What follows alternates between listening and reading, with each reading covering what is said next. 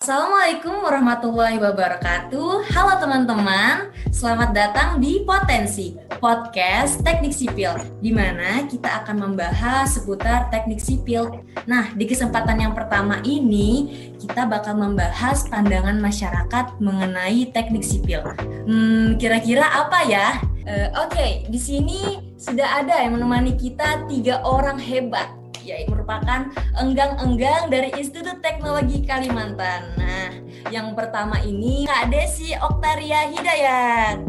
Halo Kak. Halo semuanya. Gimana Kak kabarnya Kak? Alhamdulillah baik. Alhamdulillah semoga selalu sehat ya Kak. Amin. Amin. Oke, kita beralih ke kakak selanjutnya di sini ada kakak yang masih uh, melanjutkan pendidikan S2 nih di Institut Teknologi 10 November.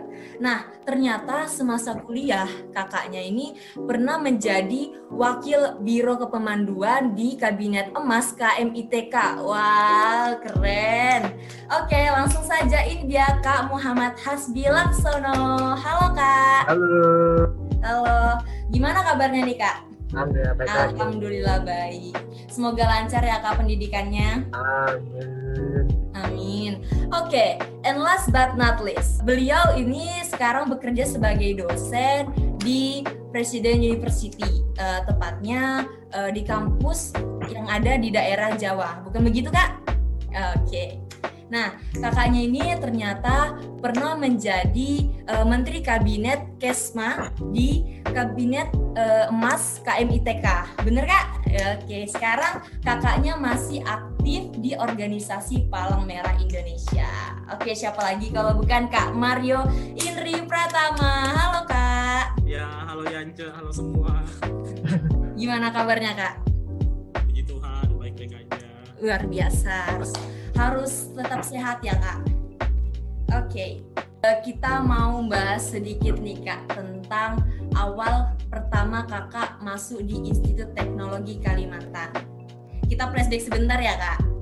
Uh, gimana sih kak alasan kakak tuh bisa memilih prodi teknik sipil di Institut Teknologi Kalimantan yang notabene-nya pada tahun Kak Desi tahun 2012 merupakan uh, kampus yang baru buka gitu. Mungkin bisa sharing-sharing sedikit nih Kak tentang alasannya.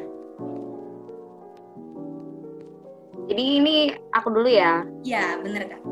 Kalau alasan kenapa milih teknik sipil dari segi prodinya dulu, karena memang dari SMA atau SMP ya mungkin bisa dibilang itu udah tertarik sama yang namanya konstruksi.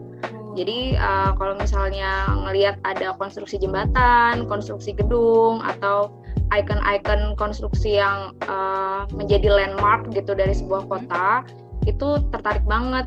Kok hebat ya bisa bikin infrastruktur yang sebagus ini, infrastruktur yang sebermanfaat ini dan benar-benar bisa menjadi ikon gitu.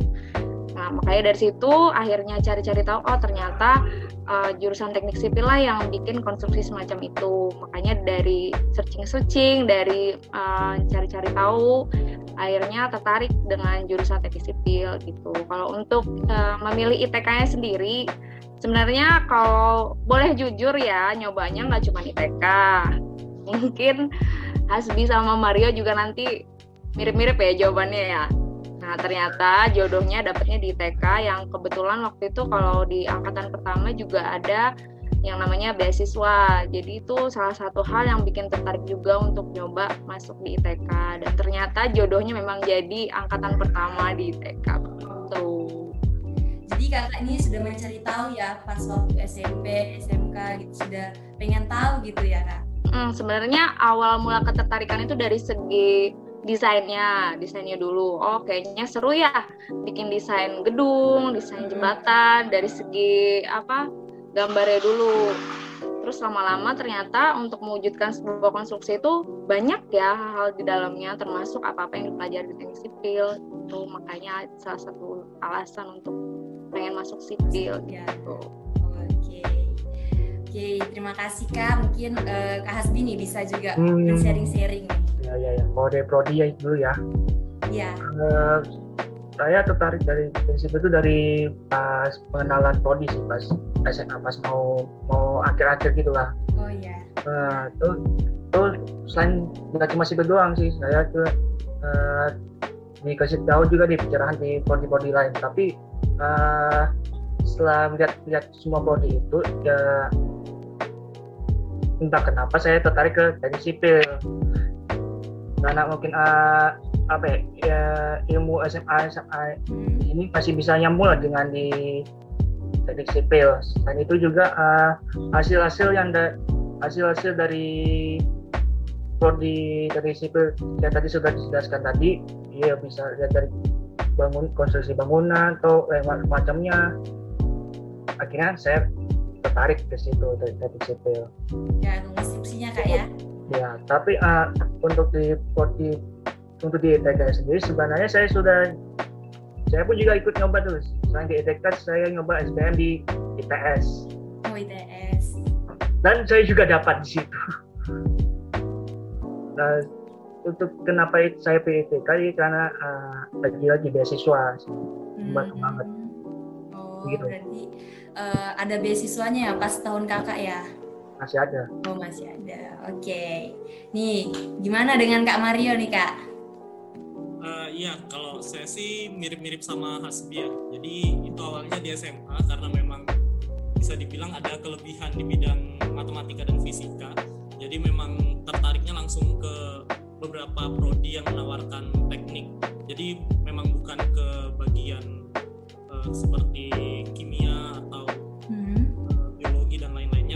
langsung ke bagian yang ngitung-ngitung kayak teknik sipil, teknik mesin, teknik perkapalan, elektro dan sebagainya. Nah, namun kenapa lebih spesifik ke sipil? Karena uh, setelah uh, ada apa ya bisa dibilang pemberian ilmu dari guru dan dari uh, bagian tutorial lah. Yang waktu kita SMA waktu mau udah mau SBMPTN, SNMPTN itu memberitahu bahwa uh, prospek untuk teknik sipil itu sebenarnya lebih luas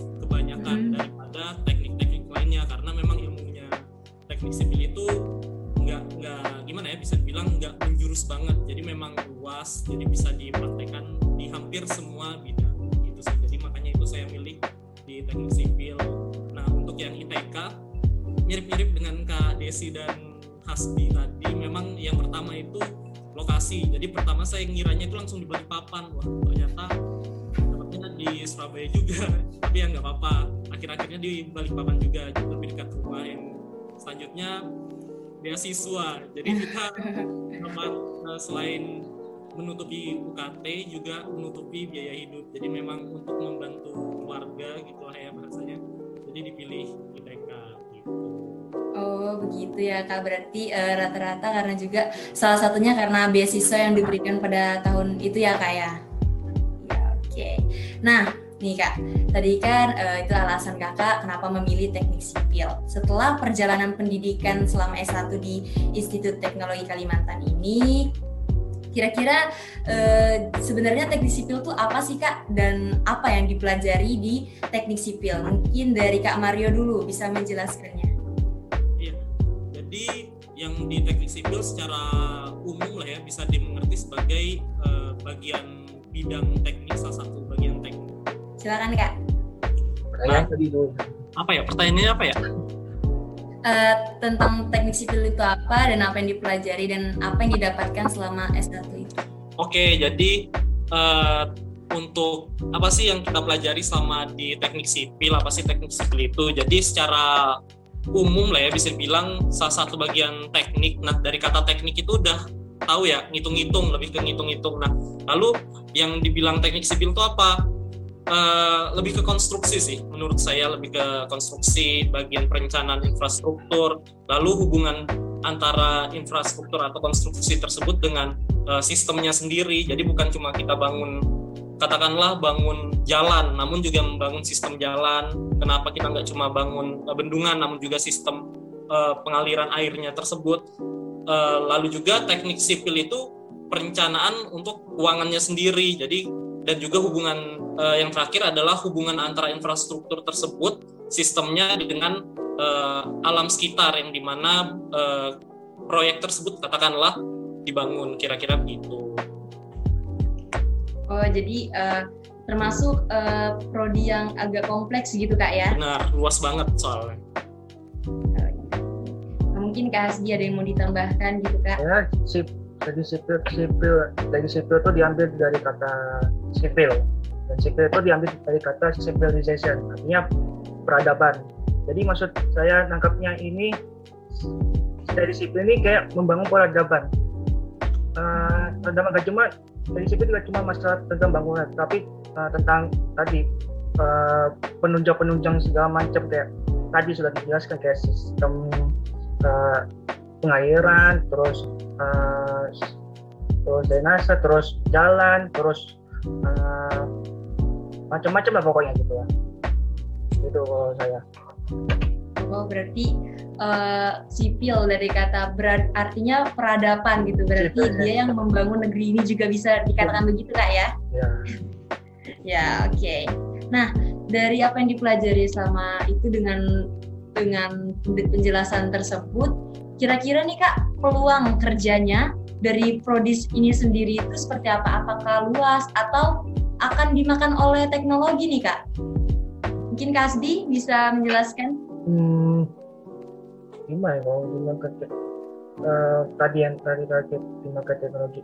Hmm, harapannya sih kita tuh bisa biasa bisa jadi otak di balik inovasi ini. Karena uh, uh, inovasi ini inovasi kita di situ ternyata nggak berhenti uh, banyak inovasi yang sudah diberikan. Uh, kalau dari bidang saya ya bidang struktur eh, bidang material beton tuh banyak banget. Kayak semacam uh, set konkret itu kayak betonnya bisa apa sendiri terus juga ada beton uh, yang bisa menyembuhkan retaknya sendiri dan macam-macamnya okay, jadi uh, berarti kalau untuk peluang pekerjaannya juga bakal menjadi otak Walaupun ya. dipakai sama teknologi, tapi gimana kak? Iya, harapnya bisa jadi otaknya. Iya benar. Ya, Oke, okay. Kak Mario mungkin menambahkan atau gimana kak? Uh, iya, tadi benar banget katanya Hasbi kata kuncinya adalah inovasi ya. Jadi uh, ilmu sipil itu menurut uh, saya sendiri itu selama manusia masih ada pasti selalu berkembang, pasti selalu digunakan. Soalnya ya katakanlah kayak tadi, oh bangun rumah, memang semua orang bisa bangun rumah, namun uh, bukan cuma sekedar rumah-rumah aja. Kita mau buatnya contohnya seperti di Singapura, wah rumah yang uh, hemat lahan, bertingkat banyak namun kuat. Nah, jadi gitu. Jadi selama ada manusia yang mana membutuhkan sandang pangan dan papan, nah di papan inilah uh, salah satu dari apa ya kebutuhan pokoknya manusia itu yang bisa di dimasuki lah oleh teknik sipil. Jadi kalau tentang teknologi, apakah akan dimakan teknologi? Enggak, malah teknik sipil itu sangat erat hubungannya dengan teknologi. Jadi setiap uh, setiap saat di teknologi, uh, kita lihat aja di sejarah-sejarah, misalnya uh, penemuan roda. Nah, penemuan roda itu dulunya akan mengira bahwa itu akan akan menyusahkan teknik sipil, ternyata tidak, malah saling menyupport dan uh, di era digital ini juga uh, saya yakin bahwa hubungan antara teknik sipil dan perkembangan teknologi itu semakin erat begitu. Oke, berarti uh, semakin jalannya bersama gitu kak ya? Iya. Oke, kita kan sudah membahas tentang teknik sipil nih. Sekarang kita pindah pembahasan ke pegawai negeri sipil. Yang sama katanya ada kata-kata sipilnya. Nah, di sini sudah ada Kak Desi yang kebetulan bekerja di Pegawai Negeri Sipil di Kementerian PUPR. Bukan begitu, Kak? Ya, oke. Okay. Ya, Kak. Sebenarnya eh, PNS itu apa sih, Kak? Apakah suatu bidang, badan, atau profesi nih, Kak? Jadi, uh, pegawai negeri sipil itu sebenarnya adalah jabatan atau status. Oh, ya. Jadi bukan uh, jenis profesi tertentu jadi itu hanya status dan itu cakupannya sangat luas jadi nggak cuma teknik sipil aja sering kok banyak yang ngira kuliah di mana uh, jurusan apa teknik sipil oh PNS ya maksudnya bukan gitu mungkin dari segi basic katanya aja yang sama sipil karena sipil kan mewakili masyarakat ya seperti itu. Ya. Tapi kalau PNS itu sebenarnya hanya status aja gitu. Status kalau kita bekerja di lembaga milik pemerintah. Gitu. Berarti sebuah status atau jabatan hmm. aja gitu kak ya iya betul uh, kalau sampai sekarang nih kak untuk masuk ke PNS itu kan banyak sekali orang yang mengincar. Mungkin kakak bisa sedikit sharing nih kak, alasan kakak untuk uh, menjadi PNS ini apa kak? Sebenarnya kalau alasan secara pribadi ya, ini cerita sedikit. Mungkin karena uh, saya perempuan, ya kan? Saya perempuan. Terus dulu sebenarnya sempat berkarir di dunia konstruksi yang uh, kontraktor, kontraktor, terjun di kontraktor. Nah itu kan kalau kita di kontraktor, kalau misalnya pekerjaan lapangan ngecor itu bisa sewaktu-waktu ya, bisa jam 2 malam sampai jam 6 pagi gitu ya. Nah untuk laki laki-laki sebenarnya untuk hal seperti itu mungkin nggak ada masalah, ya kan? Cuman kalau melihat prospek ke depan untuk di uh, masa depan ketika nanti sudah berkeluarga, sudah punya anak, mungkin hal-hal seperti itu akan menghambat atau membebani keluarga yang uh, misalnya kita sebagai perempuan gitu kan kita kan juga punya tanggung jawab sebagai ibu ya yeah. di keluarga kita. Nah, seperti itu.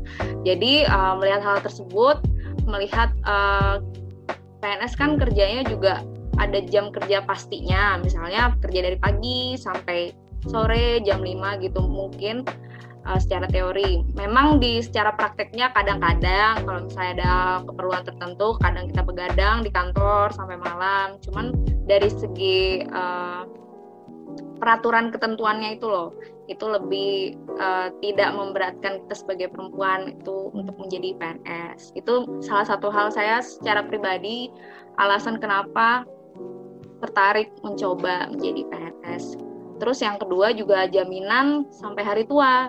Jadi kalau misalnya uh, ikut gabung jadi PNS itu nanti ketika udah memasuki masa pensiun itu akan ada uh, gaji pensiun terus jalan gitu walaupun status kita sudah berhenti sebagai PNS yang aktif gitu. Oh ya kak berarti uh, kalau menjadi PNS itu selain ada tunjangannya juga hmm. dimudahkan gitu ya sebagai perempuan yang nggak hanya pekerja karir tapi juga pekerja di rumah begitu kan? Iya, kalau misalnya ada yang mau cari uh, balance antara karir dan kehidupan berkeluarga, mungkin PNS adalah salah satu jawaban yang tepat oh, gitu. oh bisa itu mungkin bisa diterapkan nih bagi perempuan-perempuan teknik sipil yang uh, bingung nanti mau bidangnya apa gitu. Ya. Oke okay, kak. Nah uh, tadi kan kita sudah tahu nih alasan kakak masuk ke teknik sipil tadi juga kakak sempat menyinggung orang mengaitkan antara pegawai negeri sipil dengan teknik sipil. Nah, menurut kakak itu apakah keduanya itu ada hubungan sebenarnya atau tidak kak? Nggak ada ya, itu cuma hanya kesamaan nama aja. Kalau untuk pegawai negeri sipil itu luas banget, jadi nggak cuma orang yang backgroundnya teknik sipil aja yang bisa jadi PNS. Semua jenis keilmuan itu bisa jadi PNS tergantung kebutuhan lembaganya seperti apa. Jadi uh, semua jurusan di TK rasanya bisa jadi PNS sih. Oh begitu ya kak berarti jenis jurusan teknik maupun non teknik itu semua tergantung uh, kebutuhan formasi yang dibutuhkan oleh lembaga pemerintah. Berarti menurut kakak semua prodi, semua jurusan, semua bidang itu bisa masuk atau bisa menjadi PNS ya. asalkan ya. uh, tergantung kebutuhan dari pemerintah itu sendiri. Ya. Nah kalau menurut Kak Mario itu apa Kak? Menurut Kak Mario tentang asumsi orang yang beranggapan bahwa kalau mau masuk PNS ya pilih prodi teknik sipil aja gitu.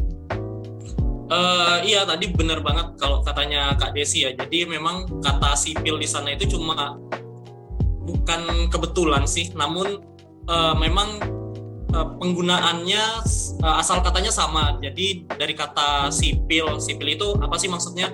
Tadi udah dijelaskan Hasbi sama Kak Desi eh, di beberapa pertanyaan sebelumnya bahwa itu artinya masyarakat luas. Jadi non militer lah. Jadi teknik sipil ini artinya teknik yang di, uh, yang dibedakan dengan teknik militer dulu itu.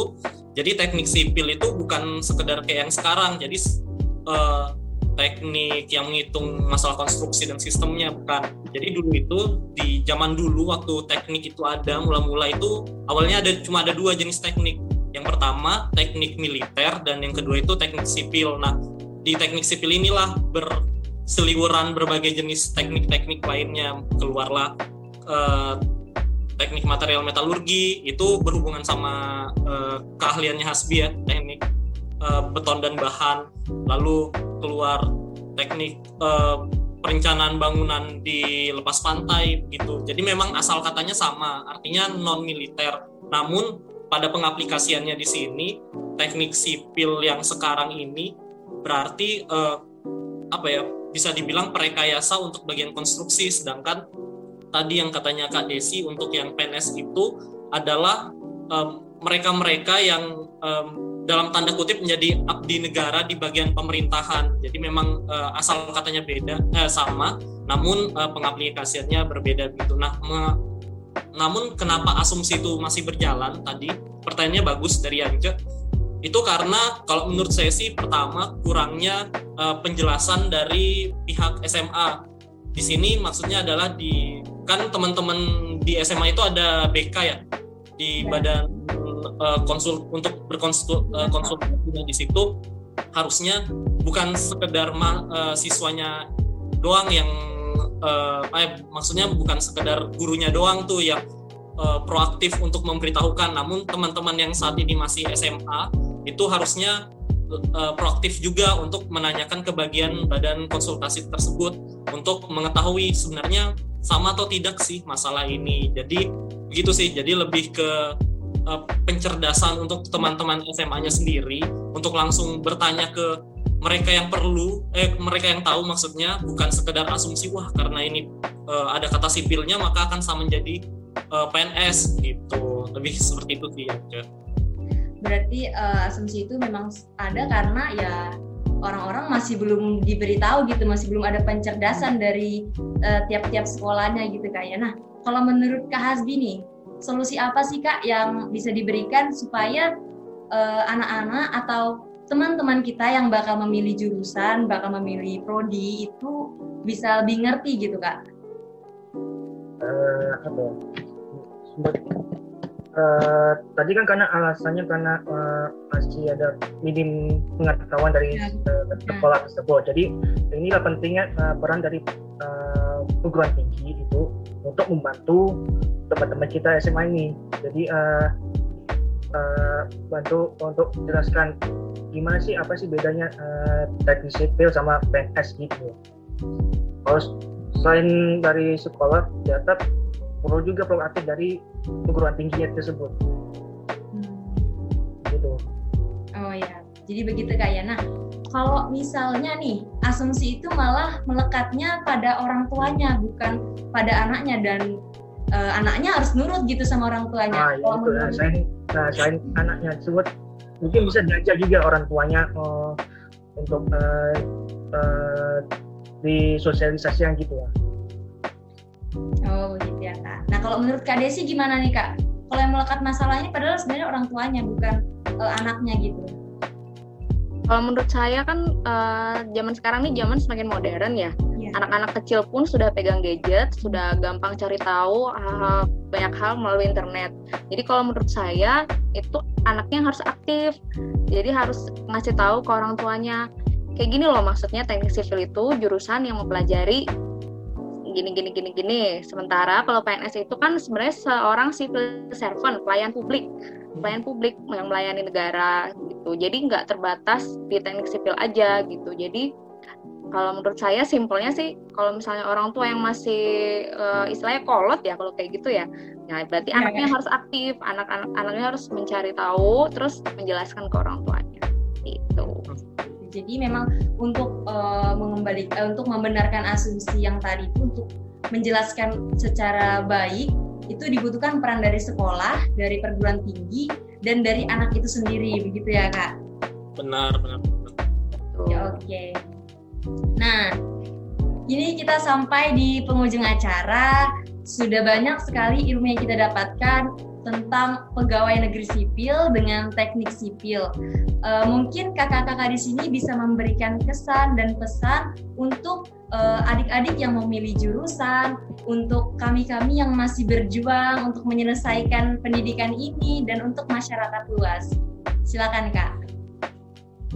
Uh, dari aku dulu mungkin ya. ya silakan kak. Jadi, uh, jadi lebih ke teman-teman uh, yang masih SMA nih, bagi teman-teman yang masih mencari jurusan yang tepat maupun bagi teman-teman uh, yang masih galau di semester 1 dan 2 uh, maksudnya teman-teman yang perkuliahan di semester 1 dan 2 kan masih baru-baru ya. Yeah. Masih bingung nih dengan uh, jurusannya apakah ini jurusan yang tepat atau enggak. Nah, kembali lagi ke tadi masukan masukan-masukan dari Hasbi dan uh, Kak Desi yang lebih uh, dimantapkan lagi teman-teman lebih proaktif lagi untuk uh, mencari tahu teknik sipil ini uh, ke depannya seperti apa apakah memang cocok dengan saya apakah tidak nah jangan sampai uh, terjadi fenomena salah jurusan nanti ke depannya gimana. Nah sedangkan untuk kesan saya sendiri di teknik sipil itu luar biasa ya. Apalagi di Institut Teknologi Kalimantan.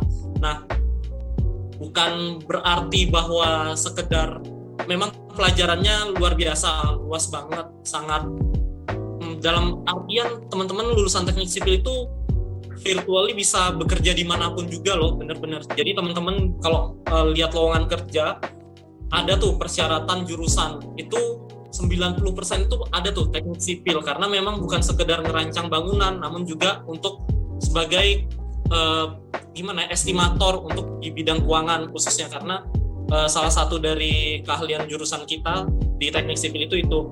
Nah, di situ sih uh, menurut saya teman-teman lebih dimantapkan lagi keilmuannya. Jadi di teknik sipil itu gimana ya?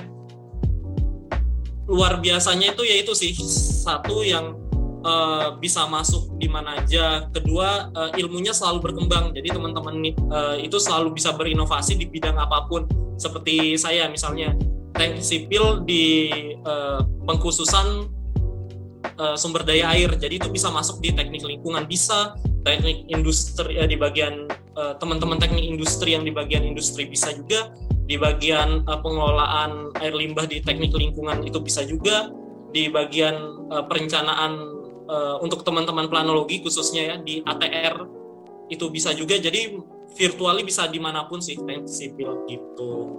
Oke, terima kasih Kak Mario. Mungkin uh, bisa Kak Desi ingin menyampaikan. Oke, kalau dari saya, sebenarnya teknik sipil itu kan mempelajari hampir semua elemen ya.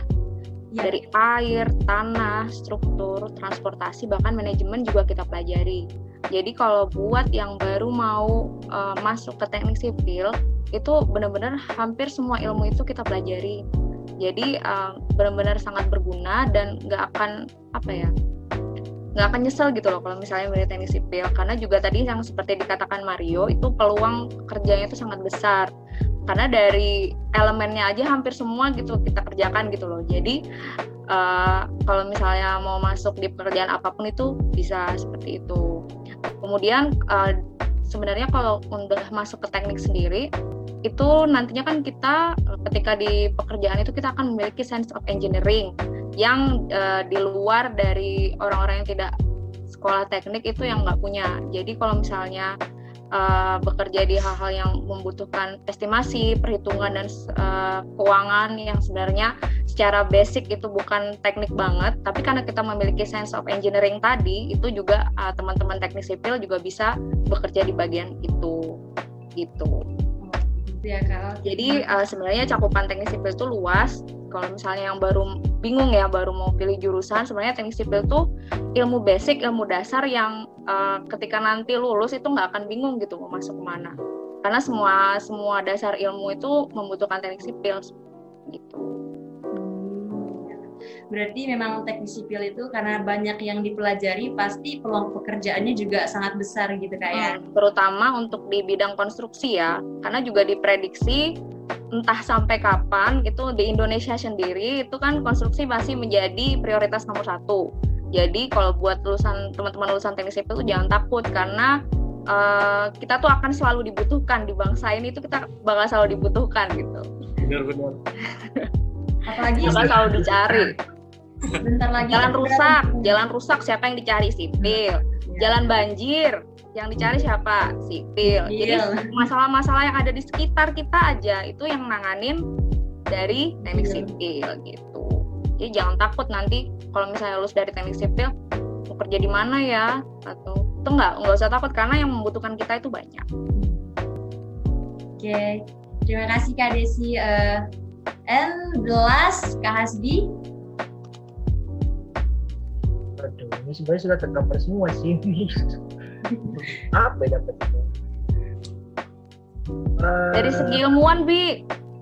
Anak lab nih. Ilmu oh, oh ya. Kenal lab. Nasi cawan tuh uh, kalau dari keilmuannya sipil sendiri itu apa ya? Nggak pernah mati soalnya dari uh, dari tahun ke tahun tuh ada yang baru ada yang baru. Uh, itulah kenapa saya uh, salah satu juga alasan saya tertarik ke lanjutkan pendidikan itu ternyata begitu. Luas uh, makin makin lama makin uh, makin masalah makin banyak maka perlu juga solusi yang juga cepat. Jadi makanya uh, tadi juga benar bilang ya Kak Desi teknik sipil juga dibutuhkan. Nggak cuma di bidang uh, apa ya bidang ke konstruksi tapi juga di bidang keilmuan kayak contohnya kayak peneliti untuk peneliti uh, untuk ya, riset-riset gitulah semacamnya hmm, gitu kayak ya. tapi ya. memang sih kalau teknik sipil itu pasti peluang kerjanya besar karena memang tadi sudah dijelaskan sebelumnya bahwa bidang-bidang di kita tuh sangat banyak. Kalau bisa dibilang sih kak, kita nih kayak avatar enggak sih kak? Menguasai semua ilmu. Iya, tinggal udara sama api iya. udah jadi avatar. Iya benar sekali kak. Oke, okay. uh, eh, terima kasih buat teman-teman yang masih mendengarkan di menit uh, ini dan jangan lupa untuk saksikan potensi berikutnya dan semoga apa yang kami sampaikan, apa yang kakak-kakaknya berikan ilmu-ilmunya semoga bermanfaat dan bisa diterapkan di kehidupan kita ya. See you tomorrow. Assalamualaikum warahmatullahi wabarakatuh. Terima kasih. Salam.